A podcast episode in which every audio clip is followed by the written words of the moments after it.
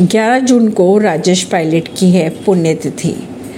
अब खबरें ये आ रही है सामने कि सचिन पायलट 11 जून को बना सकते हैं नई पार्टी। लेकिन अगर कांग्रेस नेता के सी वेणुगोपाल की अगर बात की जाए तो उन्होंने ये कहा कि ये सब अफवाह है।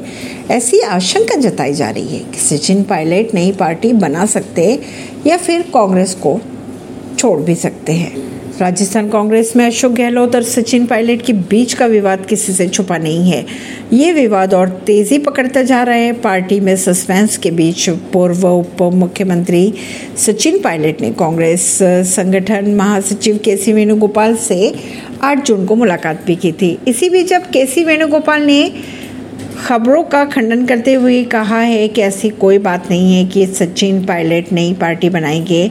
ये सब अफवाह है। उन्होंने ये भी कहा, मैं सचिन पायलट से लगातार संपर्क में हूँ। सचिन से बात की है और उनसे मुलाकात भी की है।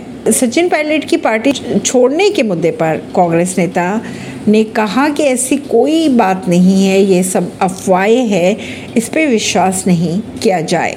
इस विधानसभा चुनाव में कांग्रेस पार्टी एक साथ मिलकर चुनाव लड़ेगी। अगर बात करें के सी वेणुगोपाल की तो उन्होंने कहा कि सचिन पायलट से मुलाकात उन्होंने कर ली है।